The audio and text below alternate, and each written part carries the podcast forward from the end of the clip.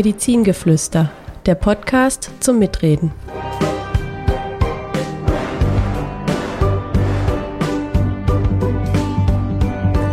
Hallo und herzlich willkommen zu einer neuen Folge von Medizingeflüster. Mein Name ist Pascal. Und ich bin Robert. Und wir sind beide Assistenzärzte im letzten Jahr zum Neurologen und äh, Robert aktuell sogar im Jahr der Psychiatrie sozusagen. Ja, genau. Wenn man das sagen darf, ja. Also ja. seit, seit neuestem. Wir arbeiten nämlich gar nicht mehr zusammen.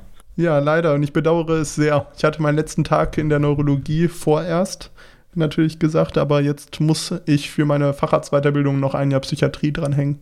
Freue mich aber drauf, ehrlich gesagt. Wir waren auch alle sehr traurig, als wir dich gehen lassen mussten, aber das ist ja kein Abschied für immer, denn wir sehen uns ja auf jeden Fall immer beim Podcasten beziehungsweise hören uns. Mir hat heute erst jemand eine Brille von dir mitgegeben und gesagt, du siehst den Robert ja häufiger. Ich habe gesagt, ja, äh, leider telefonieren wir meistens nur.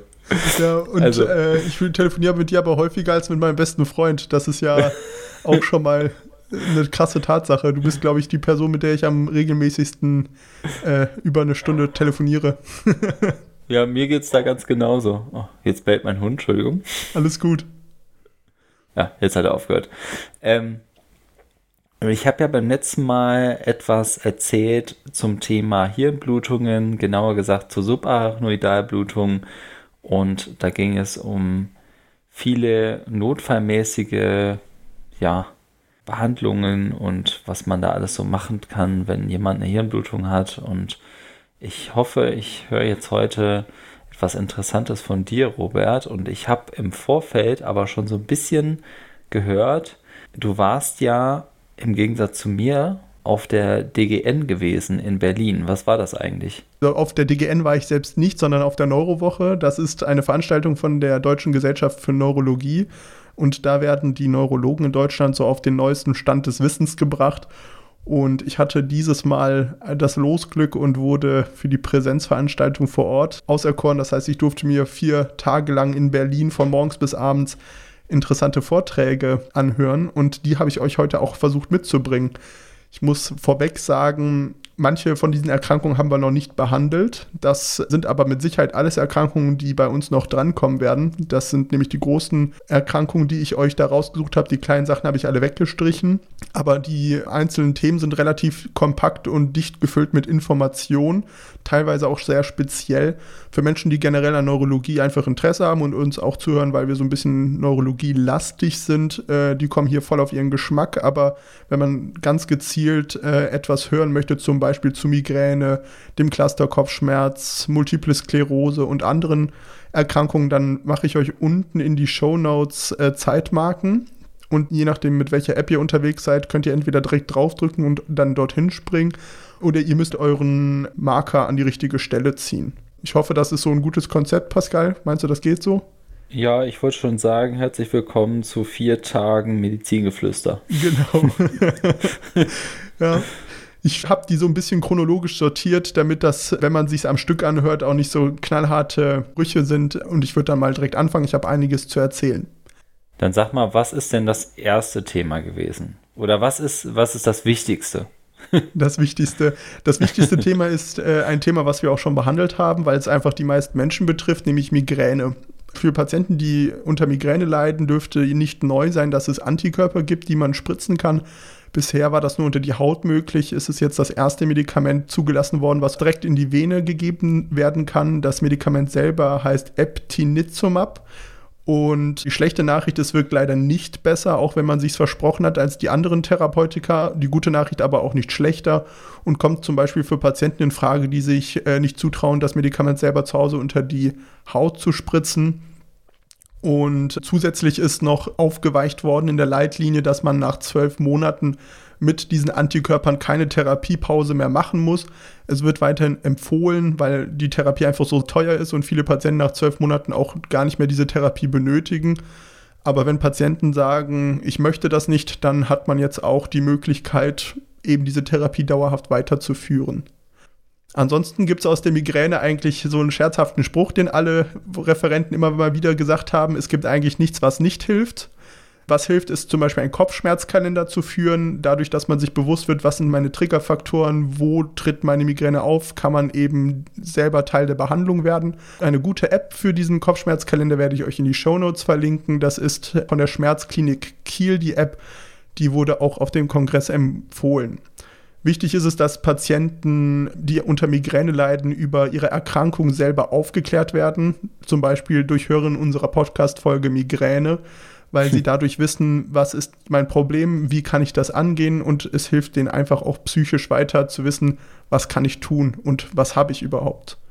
Ich hoffe, auf der nächsten Neurowoche wird dann ganz offiziell auch Medizingeflüster empfohlen. Ja, ob das ja. so weit geht äh, als Patienteninformation, vielleicht werden sie Podcasts empfehlen, aber ich glaube, naja, wenn wir Mund-zu-Mund-Propaganda zwischen den Patienten weitergeben wird, ist das, glaube ich, schon ein tolles Ziel, wenn wir das schaffen. Also, ich war ja gerade bei Möglichkeiten, wie der Patient selber seine Migräne verbessern kann. Es ist nochmal deutlich gezeigt worden in hochqualitativen Studien, dass Ausdauersport wichtig ist. Entspannungsverfahren wie besonders die progressive Muskelentspannung nach Jakobsen, Meditation, aber auch Yoga sehr gut helfen und diese Therapien eigentlich gleichwertig zu sehen sind es ist wichtig, ein Triggermanagement zu machen. Das heißt, wenn ich weiß, ich kriege durch Schokolade Migräne, dann kann man direkt nach einer Migräneattacke viel Schokolade essen. Das ist zwar für die Figur nicht gut, aber es ist eigentlich fast unmöglich, dass man in der Zeit direkt nach einer Migräneattacke die nächste Migräneattacke kriegt. Das gibt es nur bei ganz wenigen Patienten, sodass zum Beispiel Patienten, die auf Alkohol Migräneattacken kriegen, wenn die dann zum Beispiel mal einen Sekt trinken möchten, dürften die das nach einer Migräneattacke halt eben wieder tun. Wichtig ist auch noch das Biofeedback, das hatte ich ja schon mal erwähnt. Da ist auch noch mal anhand neuer Daten gezeigt worden, dass das gut zur Migränetherapie herangezogen werden kann. Und ein Punkt, den habe ich ja ausklingend schon erwähnen lassen, dass ich so ein Fan von Psychotherapie bin, ist die Verhaltenstherapie mit einem Wirkungsnachweis in aktuellen Studien nachgewiesen worden. Und damit das nicht so kryptisch bleibt, hat man auch aufgearbeitet, warum eben Verhaltenstherapie so gut wirkt. Und zwar mit Stressbewältigung. Also Stress ist ja einer der Trigger für Migräne, dass man weniger stressanfällig ist und lernt, sich besser zu organisieren. Das ist ja eben in der Verhaltenstherapie ein Aspekt, was ja zum Beispiel in der tiefen Psychologie, wo es um die Kindheit geht und so weiter, nicht so im Vordergrund steht. Also ausdrücklich Verhaltenstherapie ist hier empfohlen worden. Auch hier wird therapiert eben die Attackenangst. Ganz neu für mich war es, dass es nicht invasive Stimulationsverfahren gibt, also eine komplett neue Therapiegruppe. Man kann mit verschiedenen Geräten verschiedene Nerven stimulieren, zum Beispiel den Nervus supraorbitalis, der sitzt mittig über dem Augapfel auf dieser Kante, die man tasten kann. Da ist so eine kleine Mulde und darüber kann man den lokalisieren. Das heißt, man kann das auch zu Hause machen. Und es wurde gezeigt, dass wenn man das 20 Minuten täglich macht, oder in einer Attacke für 60 Minuten beides wirksam ist. Das Gerät, was dort empfohlen wurde, ist Cefali, C-E-F-A-L-Y, kostet 379 Euro und es wird keine Kostenübernahme von der Krankenkasse geben. Trotz Wirkungsnachweis. Ein weiteres hm. Gerät ist der, ein Nervus vagus Stimulator gewesen. Der konnte für die Migräne nicht wirksam gezeigt werden, war aber bei Clusterkopfschmerzen wirksam zur Prophylaxe, aber bei Clusterkopfschmerzen leider nicht zur Akuttherapie. Das Gerät heißt GammaCore und zu Clusterkopfschmerz erzähle ich gleich nochmal eine Kleinigkeit. Ich finde das ja total gut, dass es mittlerweile so viele Verfahren gibt, wo die Patienten auch aktiv mitwirken können. Ich finde gerade auch die App super. Also ähm, ich äh, habe das auch Wenn sehr sie denn genutzt werden. Das ist eines der größten Probleme an diesen ganzen ja. medizinischen Apps. Die sind die, das ist nicht wie im App Store 99 Cent geladen, sollte man denken. Die kosten richtig Schotter. Und die Compliance, also die Mitarbeit seitens des Patienten, auch weil die Apps nicht gut designt sind, also das ist nicht der Patient alleine schuld oder weil die Therapieerfolge nicht so sind wie vorher besprochen. Man muss halt immer realistische Ziele stecken, werden dann gar nicht richtig genutzt. Ja, das ist halt total schade, aber ich finde äh, es trotzdem gut, dass der Trend doch in die Richtung geht, dass Patienten auch selber ihre Krankheit modifizieren können. Also auch wenn dieses eine Gerät da super teuer ist, was, was du jetzt genannt hast, ich denke, das ist ja jetzt ein Trend. Ne? Es wird wahrscheinlich ein Gerät rauskommen, was günstiger ist, oder es werden andere Geräte rauskommen. Also ja. man wird da noch irgendwie in eine Richtung kommen, wo sich viele Patienten dann auch selber gut helfen können. Mich ärgert es halt, dass gezeigt wurde, dass dieses Gerät wirkt. Ne? Also es ist gezeigt worden, dass das prophylaktisch und in der akuten Attacke hilft. Es kostet 379 Euro und trotzdem bezahlt es die Kasse nicht.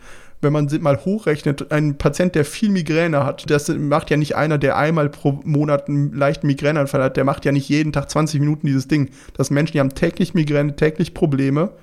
Und die werden zum Beispiel schneller an Botox oder an diese Antikörper herangeführt. Die kosten teilweise zigtausend Euro im Monat an Therapie. Und da stört mich ein bisschen an unserem Gesundheitssystem, dass eben Therapien oder Geräte, die eigentlich auch gut wirksam sind, dann nicht übernommen werden, weil für jemanden, der nicht viel verdient, sind 379 Euro, wie du das sagtest, halt ein Pappenstiel. Ja, das ist wahr. Und ähm, wie du auch uns vorgerechnet hast, ähm, viel, viel günstiger. Ist ja eine einmalige Anschaffung. Genau. Zurück zu den Themen. Ich bin noch bei Migräne und habe einen letzten Punkt, den ich mitgeben möchte, was nämlich mich vollkommen verwundert hat. Es ist an mehreren Vorträgen jetzt gesagt worden, dass Migräne und Nackenschmerzen eben doch zusammenhängen. Und zwar wechselseitig. Also Migräne verschlechtert Nackenschmerzen. Das ist ja das, was immer schon so ein bisschen bekannt war, dass man gesagt hat, Migräne macht Nackenschmerzen und ist nicht Ursache von Nackenschmerzen. Das ist aber jetzt gezeigt worden, dass das andersrum ist. Und zwar konnte gezeigt werden, dass die ersten drei Wirbelkörper nach dem Schädelknochen in der Kopfschmerzentstehung eine Ursache sein können. Und zwar, wenn sie verändert sind durch zum Beispiel Altersdegeneration, Fehlstellung, zum Beispiel nach einer Operation, wo das Bein nicht im richtigen Winkel zusammengebracht wurde, wo dann jetzt auf einmal die Wirbelsäule steil stand und vorher gebogen war, dass diese Patienten halt eben doch auch Migräne durch veränderte Nackenwirbel haben können. Also Patienten, die Nackenschmerzen als Ursache ihrer Migräne haben, haben häufig schwerere und heftigere Attacken und haben eben ein erhöhtes Risiko für die Chronifizierung. Das sind halt die Patienten, die besonders betroffen sind. Und das sind ja jetzt alles nur Beobachtungen, die ich erzählt habe, aber man konnte zeigen, dass Nervenfasern der oberen Halswirbel, also Schmerzfasern, direkt in die Nervenkerne des Nervus trigeminus spiegeln. Und das ist eben der Ort, an dem eine Migräneattacke auch mit ausgelöst wird. Für den Mechanismus verweise ich nochmal auf meine Migränefolge. Und in den Studien wurde dann natürlich auch gezeigt, dass eine Verbesserung der Halswirbelsäulenbeschwerden zu einem positiven Effekt auf die Migräne führen. Und jetzt kommt das Beste, halte ich fest, chinesische Akupunkturstudien sind in dieser Population wirksam. Und das auf hohem statistischen ah, Niveau. Deswegen ist das wahrscheinlich auch insgesamt wirksam getestet worden, weil eben diese Subpopulation sozusagen davon äh, profitiert. Genau, also die. Das kann man ja dann sehen in den Studien letztlich. Genau, also chinesische Akupunktur hatte einen starken prophylaktischen Effekt bei Migräne. Damit bin ich bei Migräne als Thema fertig und komme zum Cluster-Kopfschmerz, bleibe bei den Kopfschmerzen. Konnte gezeigt werden, dass Cluster-Kopfschmerz genetisch verankert zu sein scheint. Migräne-Prophylaktika, also diese ganzen Mittel, die wir bei Migräne geben können, sind bei Patienten mit Cluster-Kopfschmerzen wahrscheinlich auch wirksam. Wenn man unter Cluster-Kopfschmerzen leidet, soll man sich aktuell in Studienzentren vorstellen, um diese Therapien auszuprobieren. Sie sind nämlich noch nicht zugelassen und bei mehreren tausend Euro Therapiekosten pro Jahr eben auch nicht einfach mal so zu verordnen. Eine weitere Studie, die veröffentlicht wurde, in der unter anderem unser neuer Oberarzt, Herr Nägel, mit involviert war, konnte zeigen, dass bei Clusterkopfschmerzen Cortison gut wirksam ist und dass ohne dass schwere Nebenwirkungen auftreten und auch Cortison sinnvoll zu geben ist in der vorübergehenden Phase, wo ein Prophylaktikum, da nenne ich jetzt mal Verapamil, eins der Blutdruckmedikamente, zu denen wir vielleicht mal in der Folge dann selber kommen können, bis das halt richtig wirkt, kann man Cortison überbrückend geben, ohne dass man viele Nebenwirkungen einkauft. Bei Kopfschmerzen bin ich dann jetzt fertig, bleibe aber bei Schmerzen und eröffne hier ein neues Thema. Hier besonders Muskeln zu nennen. Das Interessante, was wir im Krankenhaus häufig lernen, ist, dass Statine Muskelschmerzen machen können. Ist dir das schon mal begegnet, Pascal? Mir ist das schon sehr, sehr oft begegnet und äh, tatsächlich ist mir das zuletzt am Freitag begegnet. Und jetzt halte ich fest, neue Studie, das ist ein Nocebo-Effekt. Die Patienten, die Schmerzen unter Statin entwickeln, haben das quasi an irgendeiner Stelle mal aufgeschnappt, dass das passieren kann im Rahmen von einer Statintherapie. Und wenn man ein Placebo gibt, haben die Patienten nicht seltener Muskelschmerzen. Ist das wirklich so? Ist das wirklich so? Das ist tatsächlich so. Eine ganz, eine ganz kleine Subgruppe, die ist so Ja. klein, dass man sie vernachlässigen kann, entwickeln unter Statin eine nekrotisierende Muskelerkrankung, das heißt ein Absterben der Muskeln. Das sieht man aber auch an Laborenzymen. Die Patienten haben Starkdruck, schmerzhafte Muskeln, die können sich nicht mehr bewegen. Das ist nicht zu vergleichen mit diesen leichten Befindlichkeitsstörungen, die Patienten sonst äußern. Also ähm, ich habe tatsächlich am Freitag diese Patientin ja gehabt, die, ähm, ich weiß nicht, ob sie das aufgeschnappt hat, wie auch immer. Es ist auf jeden Fall in der Anamnese nicht so einfach rauszufinden gewesen. Aber jetzt halte ich fest, wir haben quasi fast alles andere ausgeschlossen, was es da so gibt an Muskelschmerz äh, oder an Dingen, die Muskelschmerzen machen können. Und ähm, dann sagte eben äh, mein Oberarzt, der äh, die Patientin mit mir zusammen betreut hat, dass er ja selber mal ein Statin genommen hat und dadurch Muskelschmerzen bekommen hat. Und deswegen ähm, er doch davon sehr stark ausginge, dass es sich dabei mit allerhöchster Wahrscheinlichkeit. Ja, der Placebo-Nocebo-Effekt macht auch vor Ärzten nicht halt, muss ich an der Stelle genau, sagen. Da, da muss ich jetzt sehr drüber lachen. Vielleicht sollten wir ihm das mal schicken. Ja, das kannst du gerne machen. Bei äh, dem Thema Schmerzen wollte ich ja bleiben, deshalb auch hier an dieser Stelle nochmal erwähnt, dass Monotherapien der Kombinationstherapie unterlegen sind, also bei Polyneuropathien, Muskelentzündungen. Aber generell bei Schmerzerkrankungen ist es sinnvoller, ein Medikament zu kombinieren, als ein Medikament alleine zu geben. Zum Beispiel Amitriptylin oder Duloxetin mit Gabapentin oder Pregabalin, so als Beispiel. Man soll direkt mit zwei Sachen anfangen. Ah, okay. Das wäre nämlich jetzt die Frage, ob man auch so anfangen soll. Genau, man soll direkt mit zweien anfangen. Und dann soll man Ah. sich das so zusammennehmen, wie es, wenn der Patient schlecht schläft, soll er Amitriptylin kriegen, wenn er schlecht aus dem Bett kommt, Duloxetin. Wenn er suchtanfällig ist, eher nicht Pregabalin geben. Das ist doch süchtig machend, das war mir auch so nicht klar. Dann lieber Gabapentin, ne? Genau, lieber Gabapentin geben und das Gabapentin ist auch besser verträglich in der Regel in der Eindosierungsphase, wo beide eigentlich gut wirksam sind und vergleichbar wirksam sind. Hm. Ich war jetzt bei den Medikamenten, die Polyneuropathien betreffen, deshalb bleibe ich bei den Nervenkabeln und gehe zu der amyotrophen Lateralsklerose, die Erkrankung, an der eventuell auch Stephen Hawkins gelitten hat. Zu der im Dilemma vielleicht mal an einer anderen Stelle, sonst springt das hier den Rahmen.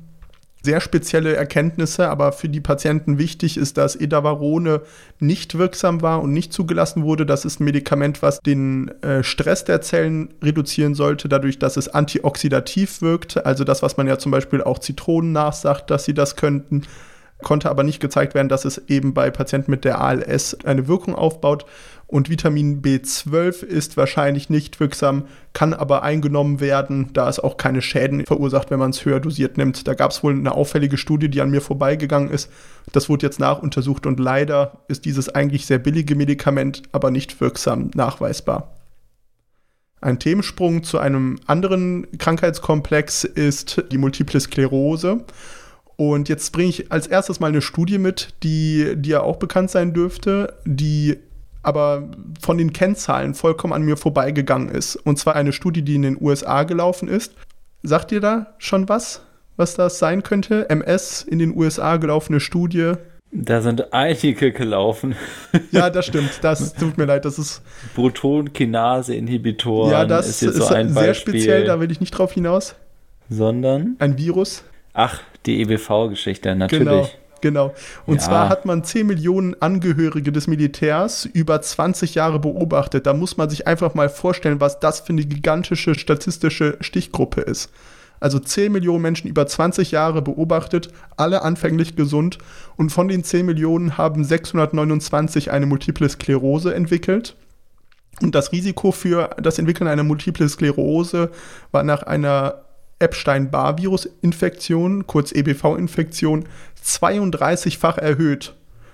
Man hat das dann verglichen, hat gesagt, okay, vielleicht sind das generell Viruserkrankungen. Man hat sich aber auch alle anderen Viruserkrankungen angeschaut und zum Beispiel bei der Zytomegalie, also dem CMV-Virus, konnte das nicht gezeigt werden. Also es war etwas, was speziell Epstein-Barr-Virus vorbehalten war. Es gab ja schon immer die Annahme, dass EBV in der Entstehung der Multiple Sklerose ein Thema sein könnte.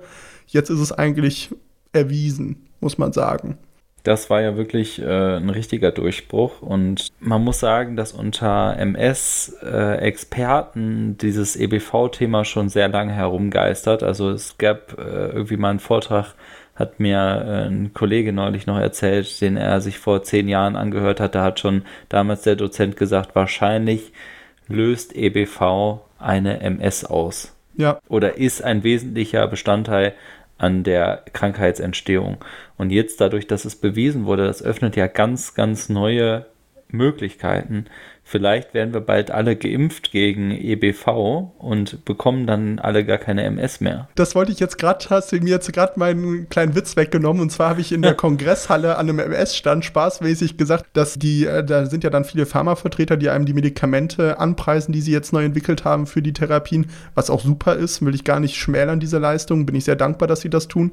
Und dann habe ich spaßmäßig gesagt, ob die denken, dass sie in zehn Jahren arbeitslos sind, wenn wir mit der EBV-Impfung die MS nicht mehr als Problem haben haben. Und da kam so ein leichtes panisches Lächeln zurück. Das war schon ganz lustig in der Situation. Naja. Hoffentlich sind sie das, muss ja. man sagen. Also ich würde es mir ja. auch wünschen. Die Erkrankung, die braucht kein Mensch. Ja. Sonst äh, habe ich noch so ein paar einzelne Fakten mitgebracht. Im Rahmen der multiplen Sklerose, aber auch so chronisch entzündlichen Nervenerkrankungen gibt es die Optikusneuritis, also eine Entzündung des Sehnerven. Und da wurde gedacht, dass wenn man die Sauerstoffzufuhr zum Sehnerven durch eine Erhöhung der roten Blutzellen, der Erythrozyten erhöht, dass dann eine Verbesserung des Outcomes beobachtet werden könnte. Das ist aber leider nicht der Fall. Man hat das mit EPO versucht und es wurde keine statistische Besserung der Optikusneuritis nachgewiesen. Ein Medikament, das Natalizumab, was man bei Multiple Sklerose gibt, ist in der Schwangerschaft bei hochaktiven Verlaufen durchaus durchzugeben. Es konnte gezeigt werden, dass wenn Natalizumab abgesetzt wird, es sehr häufig eine vermehrte Krankheitsaktivität zur Folge hat. Und es gibt kein wirkliches Risiko für das Kind unter der Therapie mit Natalizumab in der Schwangerschaft, sodass empfohlen wurde, bei Patienten mit hochaktivem Verlauf Natalizumab in der Schwangerschaft durchzugeben. Machen wir auch heute, heute schon, ja. Ja, sehr gut. Dann, aber wir sind ja auch mit einem MS-Zentrum den anderen Häusern teilweise voraus in der Therapie und ambulant mhm. wahrscheinlich sowieso. Allgemeine Empfehlungen sind ausgesprochen worden. Die sind für uns wahrscheinlich relativ selbsterklärend, aber ich finde es nochmal ganz wichtig, die aufzuzählen. Habt mir das extra abgeschrieben alles. Normalgewicht ist anzustreben, damit die Patienten sich vernünftig bewegen können, denn das ist das, was die davon abhält, Behinderungen zu entwickeln. Rauchen muss eingestellt werden, weil Rauchen das Immunsystem schwächt und überaktiviert gegen den Körper selber. Sport ist im Rahmen dieser Gewichtsabnahme eben zu intensivieren. Dazu gehört aber auch nicht nur intensiver Sport, sondern auch geistig aktiv zu bleiben. Die Patienten sollen auch geistige Förderung wahrnehmen mit Memory-Apps und so weiter. Vitamin D soll substituiert werden, wenn ein Mangel besteht. Das heißt, Patienten, die einen normalen Vitamin D-Spiegel haben, brauchen kein Vitamin D einzunehmen. Es konnte auch leider nicht gezeigt werden, dass generell ein Vitamin D-Mangel zu einer erhöhten Erkrankungsaktivität führt, sodass das leider nicht als kausale Therapie daraus abzuleiten wäre. Andere Erkrankungen mit Relevanz für das Nervensystem sollen konsequent eingestellt werden und das finde ich einen ganz wichtigen Punkt, weil das muss man sich nochmal überlegen. Patienten mit Multiple Sklerose werden heutzutage ja alt. Meine Großmutter ist daran noch früh gestorben. Es gab keine Therapien und auch jung gestorben. Und Patienten, die aber heutzutage alt werden mit Multiple Sklerose, wenn die dann noch einen Bluthochdruck haben, einen Diabetes, also Zuckerkrankheit, Alkohol oder anderen Drogenmissbrauch, dann verschlechtern die ihr Outcome doppelt. Ne? Die, haben, die haben eh schon so viele Schäden und dann wird das noch weiter geschädigt. Ja, ist ja ganz klar. Dann, das sind ja alles Sachen, die das Nervensystem schädigen, ne? wenn das alles zusammenkommt. Das weiß man ja. Ähm, oft kann das Gehirn eine Sache noch gut kompensieren, aber wenn dann das äh, zweite oder dritte dazu kommt, dann geht es eben nicht mehr so, ne? So ist es. Für Ärzte wurde eben noch empfohlen, dass sie die Erkrankung nicht bagatellisieren sollen. Es ist eben nicht eine Erkrankung wie jede andere. Man soll sie aber auch ausdrücklich nicht in den Mittelpunkt des Lebens der Patienten stellen. Das heißt, die Patienten sollen ihr Leben weiterleben und ein Arzt soll sie an die Hand nehmen und durch diese Erkrankung begleiten. Ein weiterer Faktor, das kannst du mir jetzt auch mal gerne sagen, ob das bei uns in der MS-Ambulanz so durchgeführt wird. Und zwar alle Patienten mit gesicherter Diagnose einer multiplen Sklerose sollen eine Immuntherapie erhalten. Und das besonders, wenn sie jung sind. Viele sichere Symptome zu Erkrankungsbeginn haben. Die Erkrankung verläuft ja in Schüben, wenn die sich schlecht zurückentwickeln, wenn viele Läsionen, also im MRT schon viele Veränderungen zu sehen sind, besonders im Rückenmark oder im Hirnstamm, also in den unteren Hirnregionen oder, und das ist jetzt sehr speziell, wenn man IgG oder IgM im Nervenwasser nachweisen kann, was eine aktive Entzündung nachweist. Handhabt ihr das auch schon so, dass eigentlich jeder Patient mit einer gesicherten Diagnose, besonders bei diesen Faktoren, äh, eine Immuntherapie bekommt? Wir behandeln sogar jeden Patienten mit einer ungesicherten Diagnose. Wir sind also schon einen Schritt weiter sozusagen. Ja. Nee, Quatsch. Also es gibt, äh, ähm, es gibt ja so eine, das werden wir sicherlich nochmal bei der MS besprechen. Aber wir als Zentrum, würde ich sagen, sind eher ein vorsichtigeres Zentrum, was mehr Leute versucht zu therapieren und auch häufiger die Therapie fortsetzt, wenn man äh, irgendwann überlegt, naja, jetzt äh, in einem gewissen Alter nimmt die Entzündungsaktivität auch ab bei der MS, dann sollte man irgendwann mal mit dem Patienten tatsächlich einen Auslassversuch besprechen. Es gibt aber auch Patienten, das hatte ich letztens erst gehabt, da war eine Patientin, die hatte ich zur äh, Verlaufskontrolle, zu, also MRT-Verlaufskontrolle, die hat gesagt, ihr geht es jetzt seit vier Jahren super und sie hat seit vier Jahren auch keine Therapie mehr, weil sie äh, die einfach selbstständig irgendwann mal beendet hat. Denn wir sind ja nicht die Herren über die Patienten, sondern es sind die immer noch selber und wenn eben die Patienten selbstständig entscheiden, okay, ich versuche das jetzt mal oder in Absprache mit ihrem Neurologen sagen, ich würde das gerne mal absetzen und gucken, was passiert. Ähm, das kann man gut oder schlecht finden. Manchmal funktioniert es, manchmal nicht. Bei der Patientin hat es eben funktioniert und dafür sollte es sich dann, und das versuche ich damit jetzt auch zu sagen, trotzdem noch lohnen, dass gerade bei Patienten, die schwache Schübe haben, wenig Ausfallsymptome, die, ähm, bei denen lohnt es sich manchmal nach ein paar Jahren zu versuchen, das Medikament abzusetzen, weil oft nimmt die entzündliche Aktivität mit dem Verlauf eben ab. Ja, sehr gut. Also du hast das jetzt hervorragend erklärt. Man merkt, du behandelst viele Patienten mit Multiple Sklerose inzwischen. Nochmal kurz zusammengefasst, ist das eigentlich genau das, was eben halt auf dem Kongress gesagt wurde, eine Deeskalation der Therapie, also eine, eine, ein Aufhören mit Therapie oder auf ein schwaches Immuntherapeutikum umzustellen, sollte eigentlich nur auf Wunsch des Patienten erfolgen. Sonst gibt es eigentlich, also das ist ja meistens, wenn Nebenwirkungen auftreten, dass man es dann halt abdosiert und das ist ja auf Wunsch des Patienten. Und sonst sind die aber eigentlich gut verträglich und sollen dauerhaft eingenommen werden. Argumente, die dafür sprechen, das mal zu deeskalieren, sind das Lebensjahr über dem 55. Relevante Nebenwirkungen der Immuntherapie, wie ich das gerade erwähnt habe, ein stabiles MRT des Nervensystems für mindestens fünf Jahre unter einem schwachen Therapeutikum, muss man sagen. Also du kannst jetzt nicht unter Natalizumab sagen, ja, fünf Jahre ist Ruhe, ich setze das jetzt hier alles ab. Nee, dann sollst du erstmal auf ein schwaches Immuntherapeutikum deeskalieren und dann weitere fünf Jahre beobachten, um dann abzusetzen. Das ist genau nochmal äh, das, was ich auch noch dazu sagen wollte. Äh, was ganz wichtig ist für viele Patienten, die wirklich Angst haben davor, was bedeutet das für mich, dass ich jetzt mein Leben lang so eine Therapie einnehmen muss. Also wir sehen wirklich ganz, ganz selten gravierende Nebenwirkungen. Das ist wirklich selten. Die allermeisten Patienten sagen uns jedes Mal aufs Neue, sie vertragen ihr Medikament, was sie schon seit Jahren nehmen, gut und vertragen es auch nach Jahren immer noch weiter gut. Also da ist wirklich, muss man wirklich sagen, da kann man die Patienten beruhigen und sagen, ihr braucht da wenig Angst vor zu haben. Klar, wenn Nebenwirkungen auftreten, dann merkt man das meistens, aber auch relativ früh und dann kann man das aufhören, ja, oder kommt damit irgendwie zurecht, kann auf was anderes wechseln, aber in der Regel sind diese MS-Therapeutika wirklich gut verträglich. Ja. Ein letzter Punkt zum Thema Multiple Sklerose ist die Schwangerschaft. Das war eine sehr, sehr ausführliche Vorlesung. Ich, ich sage es jetzt einfach nur ganz kurz, was noch so als Zusammenfassung stehen geblieben ist. Es stehen eben Therapien in der Schwangerschaft zur Verfügung. Diese sind sicher und inzwischen auch in vielen Schwangerschaften beobachtet worden. Das bedeutet, auch mit einer MS kann man Kinder bekommen und diese sechs Monate nach der Geburt auch voll stillen. Also es gibt auch Medikamente, die man während der Stillphase geben kann. Cortison kann über die Vene sicher gegeben werden, geht zwar auch in die Muttermilch über, sehr gering, muss man sagen. Und bei Patienten, die da ein bisschen Sorge haben oder wenn man sieht, dass das Kind so ein bisschen Cortison-Nebenwirkungen hatte, kann man die erste Milch nach der Cortisongabe eben abpumpen und verwerfen ist es gut möglich, Familienwunsch und Multiple Sklerose heutzutage miteinander zu vereinbaren. Ein Themensprung ist jetzt zum Parkinson. Sport hilft besser als jedes Medikament. Das heißt, äh, die Patienten sollten auf jeden Fall Physiotherapie im Rahmen ihrer Behandlung bekommen.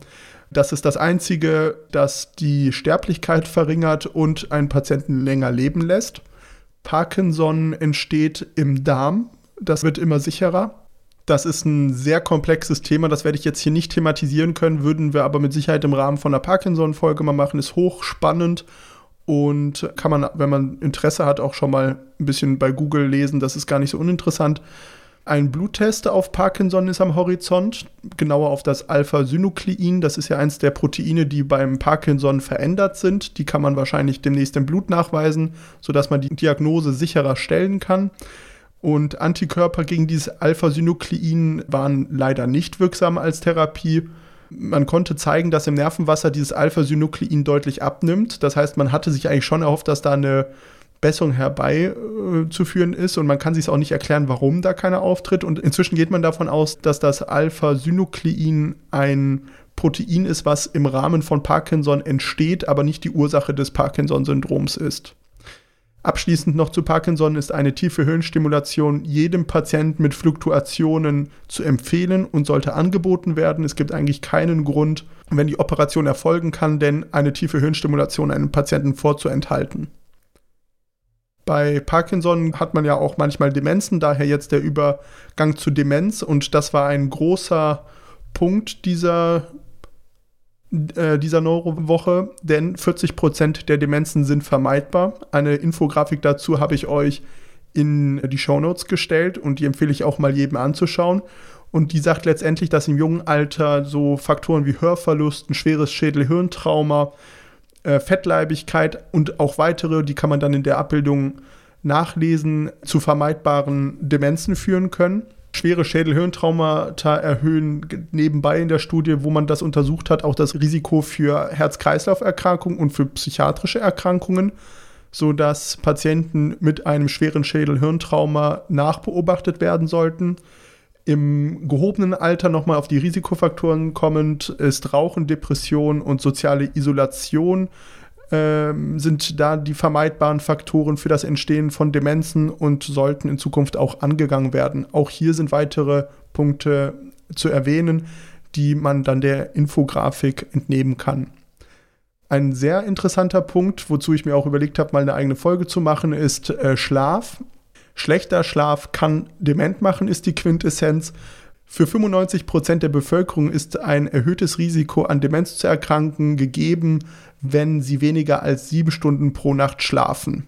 Das finde ich erstmal erschreckend, weil ich will gar nicht wissen, wie viele Menschen um die sieben Stunden rumkrachtzeln. Hm, Elon Musk zum Beispiel feiert sich ja dafür, dass er so wenig schläft. Der ist aber wahrscheinlich auch einer dieser 5% Individuen, die dadurch kein erhöhtes Demenzrisiko haben. Und das heißt bei weitem noch nicht, dass dann jeder dement wird. Also ich schlafe definitiv auch weniger als sieben Stunden, leider meistens. Also wahrscheinlich werde ich dann auch irgendwann die Demenz bekommen. Aber freiwillig oder unfreiwillig? Eher unfreiwillig natürlich. Aber ich glaube, Elon Musk ist einfach auch schon langsam dement, oder?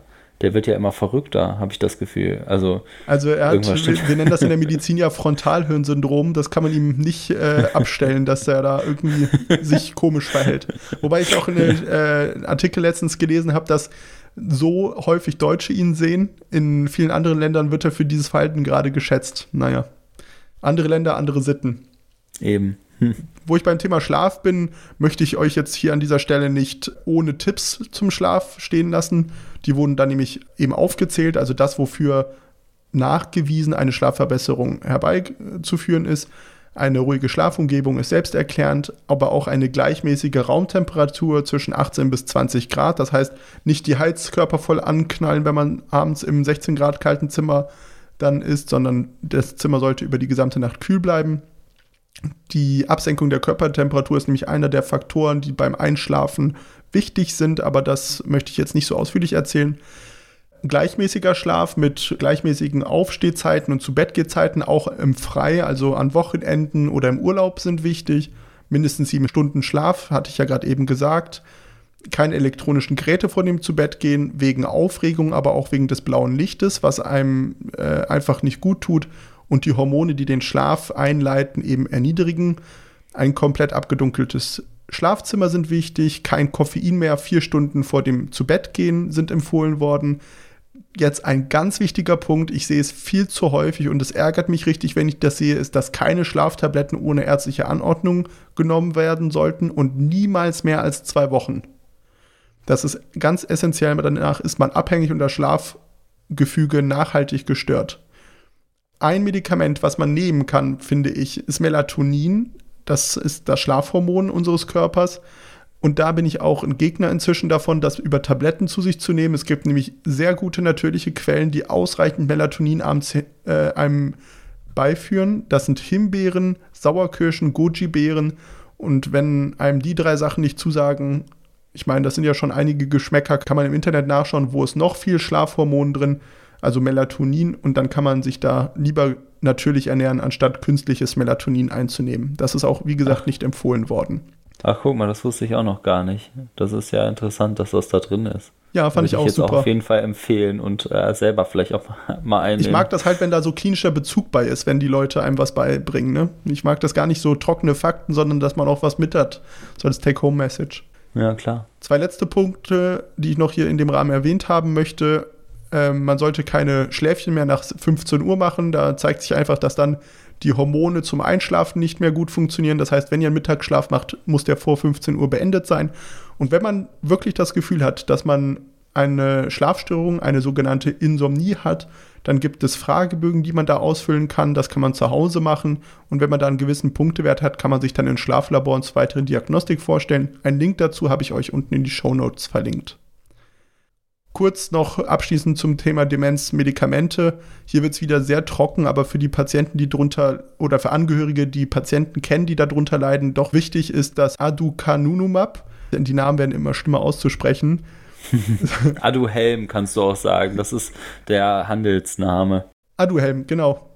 Äh, das Aducanumab äh, ist wirksam in Studien. Es konnte gezeigt werden, dass eine geringe Reduktion der Progression der Demenz zu verzeichnen ist. Also die Patienten sind weniger schnell dement geworden. Man konnte die Erkrankung aber nicht verhindern. Das einzig wirklich gravierende ist, dass zu viele Patienten in der Therapie ein Hirnödem entwickelt hatten, also eine krankhafte Einlagerung von Wasser ins Gehirn, was letztendlich, wie man sich äh, vorstellen kann, nicht gesund ist eine super interessante neue Sache und ich würde es jetzt meinem eigenen Angehörigen besorgen, ehrlicherweise, wenn ich drankommen würde, ist das Natrium-Oligomanat.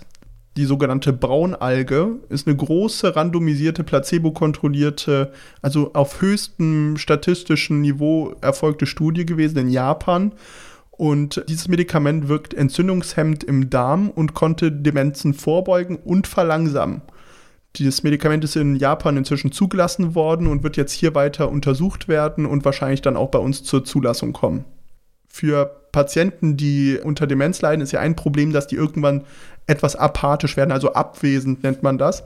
Und da konnte gezeigt werden, dass Methylphenidat, das ist das Medikament, was in Ritalin zum Beispiel enthalten ist und bei ADHS gegeben wird, sehr gut wirksam ist und sehr gut vertragen wird, sodass Patienten, die so apathisch sind, abwesend sind, bei Demenzen durchaus mal mit dem Medikament einen Therapieversuch bekommen können. Das ist aber off-label. Das bedeutet, man könnte unter Umständen auf den Kosten der Therapie sitzen bleiben, wenn die Krankenkasse sagt, dafür ist das Medikament ja gar nicht zugelassen. Kurz wurde was gesagt zum Thema Schlaganfall. Und das habe ich jetzt an die Stelle gesetzt, weil es thematisch passt. Schlaganfalldemenzen sind häufig und werden noch häufiger übersehen. Das heißt, Patienten, die nach einem Schlaganfall nach Hause kommen, sollten nochmal gescreent werden im ruhigen Umfeld auf Demenz.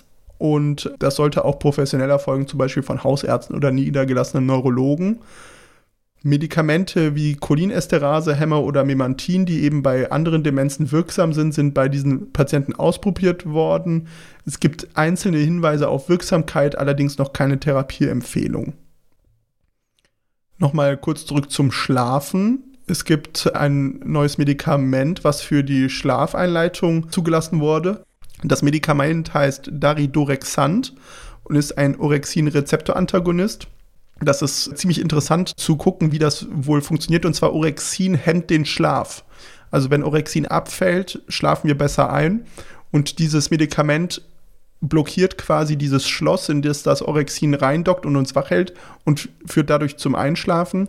Das gibt es in zwei Dosierungen, 25 oder 50 Milligramm. Beides ist gleich gut wirksam. Wenn 25 Milligramm nicht wirken, kann man auch mal 50 geben. Das wirklich Positive ist, es gibt kein Hangover am Folgetag und angeblich soll es nicht abhängig machen. Ich möchte aber nur daran erinnern, dass bei diesen Medikamenten wie Zopiklon und Zolpidem, die ja so gepriesen wurden als nicht abhängig machend, inzwischen auch rausgekommen ist, dass die Patienten davon abhängig werden. Das ist ja leider so das Problem, ne? Da muss man dann doch äh, sagen, sollte man ein bisschen skeptisch bleiben und vielleicht erstmal versuchen, sich mit Hausmittelchen zu helfen, bevor man da abhängig wird. Ja. Weil sonst hat man echt ein Problem. Gut, als nächstes Thema habe ich euch Covid mitgebracht. In den letzten Jahren ja durch die Presse durchgejagt wie ein bunter Hund. In dieser Neurowoche etwas weniger präsent, aber trotzdem noch da. Äh, in der Akutphase konnte inzwischen gezeigt werden, dass neurologische Komplikationen häufig sind, also Schlaganfälle einfach mal genannt. Und man weiß inzwischen, dass da einfach das Immunsystem, aber auch nicht-Immunsystem assoziierte Mechanismen zu den Symptomen führen, also immunologische und nicht-immunologische Mechanismen.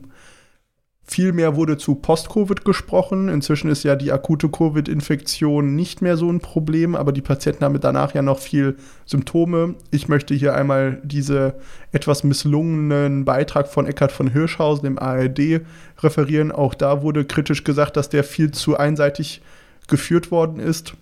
Und es konnte aber letztendlich gezeigt werden, dass neurologische und neuropsychiatrische Symptome eben führend sind in der Post-Covid-Phase zwischen allen Symptomen, die es gibt. Also zum Beispiel Fatigue-Symptomatik, Denkstörungen, Merkfähigkeitsstörungen, Apathie, Gefühlsprobleme, dass das halt eben vorwiegend ist. Und letztendlich werden da verschiedene Mechanismen äh, diskutiert, aber bisher ist keiner bewiesen. Eine Idee ist es, dass halt eben dieses äh, Akutstadium, also das Lungen-Covid, begleitend eine Nervenentzündung macht durch diese ganzen Botenstoffe, die der Körper ausschüttet, also quasi als Kollateralschaden und das eben zu so einer Dysregulation des Gehirns führt. Unter anderem eben im Hippocampus wurde das nachgewiesen und hier Kognitionsstörungen eben die Folge sind. Ne? Das hatte ich ja auch so ein bisschen erzählt in meiner Allostase-Folge, dass Hippocampus-Störungen, Merkfähigkeitsstörungen, Stresssituationen machen können und so weiter. Und hier ist halt eben der Mechanismus, wie das entsteht durch eine Entzündung im Körper. Eine sehr interessante Sache, die entdeckt wurde, ist das Liquor von echten frühen Post-Covid-Patienten, also Patienten, die wirklich an Post-Covid objektivierbar leiden, die stark eingeschränkt sind wenn man die Nervenwasser punktiert und das Nervenwasser über Rattenhirnpräparate gibt, diese anfangen zu leuchten. Und das auch relativ ähnlich zu einer Erkrankung, die wir bereits kennen, nämlich der NMDA-Enzephalitis, also Hirnentzündung und besonders im Hippocampus. Also da scheinen irgendwelche Antikörper oder entzündlichen Stoffe drin zu sein, die eben auch in einem Rattenhirn nachweisbar eine Hirnentzündung herbeiführen. Das ist ja total spannend. Also da wird auf jeden Fall in den nächsten Jahren, denke ich, noch einiges an ähm, Forschung ähm, ja, zu machen sein, aber auch durchgeführt werden. Und da werden wir bestimmt noch die ein oder andere Erkenntnis in den nächsten Monaten hören, die irgendwas total Revolutionäres ähm, erbringen wird. Und wir werden bestimmt auch mitbekommen, wie die ersten medikamentösen Therapieverfahren eingeleitet werden. Da bin ich mir sehr sicher. Denke ich auch. Medikamentöse Therapien waren während der Corona-Zeit etwas seltener notwendig bezüglich Patienten mit Hirnhautentzündungen, denn diese waren insgesamt deutlich seltener. Das beweist, dass die Masken eine verminderte Virusinfektion herbeigeführt haben und nicht wirkungslos waren. Genau, Virusinfektionen wären schön, wenn man die auch zum Beispiel äh, bei Mücken benutzen könnte, denn inzwischen kann man in Deutschland Infektionen mit sehr seltenen Erregern wie zum Beispiel Zika, Westnil, Usutu, Dengue, Chikungunya, Viren und so weiter nachweisen. Und das sind alles Infektionen, die von Moskitos übertragen werden, Folge des Klimawandels sind und letztendlich in der Zukunft uns immer wieder vor Probleme stellen sollten und immer wieder auch doch mit abgenommen werden sollten, wenn man nicht weiß, wo die Hirnhautentzündung herkommt. Und als wichtigste Erkrankung ist auch nochmal die Hepatitis E zu nennen. ABC kennen wir ja alle von den Impfen, aber Hepatitis E ist die häufigste Leberentzündung weltweit. 20 Millionen Infektionen kann man hier pro Jahr sehen. Es sterben 3% der Erkrankten an den Folgen dieser Erkrankung und besonders gefährdet sind Schwangere. Da sterben bis zu 30 Prozent an den Folgen einer akuten Hepatitis E. wo ich jetzt bei schweren Infektionen bin, auch noch äh, mein vorletztes kurzes Thema, die Sepsis, also die Blutvergiftung. Hier konnte in einer großen Meta-Analyse, eine, also einer großen Studie, die alle Studien, die so aktuell vorliegen, gezeigt werden, dass ein Cocktail aus Vitamin B1, Vitamin C und Cortison der Cortison-Einzeltherapie nicht überlegen sind. Das heißt, Vitamin B1, das Thiamin und Vitamin C müssen nicht gegeben werden im Rahmen einer Sepsis. Und für hochdosiertes Vitamin C konnte sogar eine Verschlechterung der Prognose mit erhöhter Sterblichkeit nachgewiesen werden. Bezüglich des Vitamins B1, des Thiamins, ist es auch nochmal wichtig zu sagen, dass dieses bei Alkoholfolgeerkrankungen in jeglicher Dosis gegeben werden kann. Es wird empfohlen, 100 Milligramm äh, oral zu verabreichen, wenn möglich, sonst IV. Höhere Dosen sind nicht notwendig und führen nicht seltener zur Wernicke-Enzephalopathie. Mein letzter Fun Fact: Handys machen keine Hirntumore. Und damit bin ich am Ende meines Podcasts angekommen. Ich bedanke mich fürs Zuhören und bis zum nächsten Mal. Bis zum nächsten Mal. Tschüss.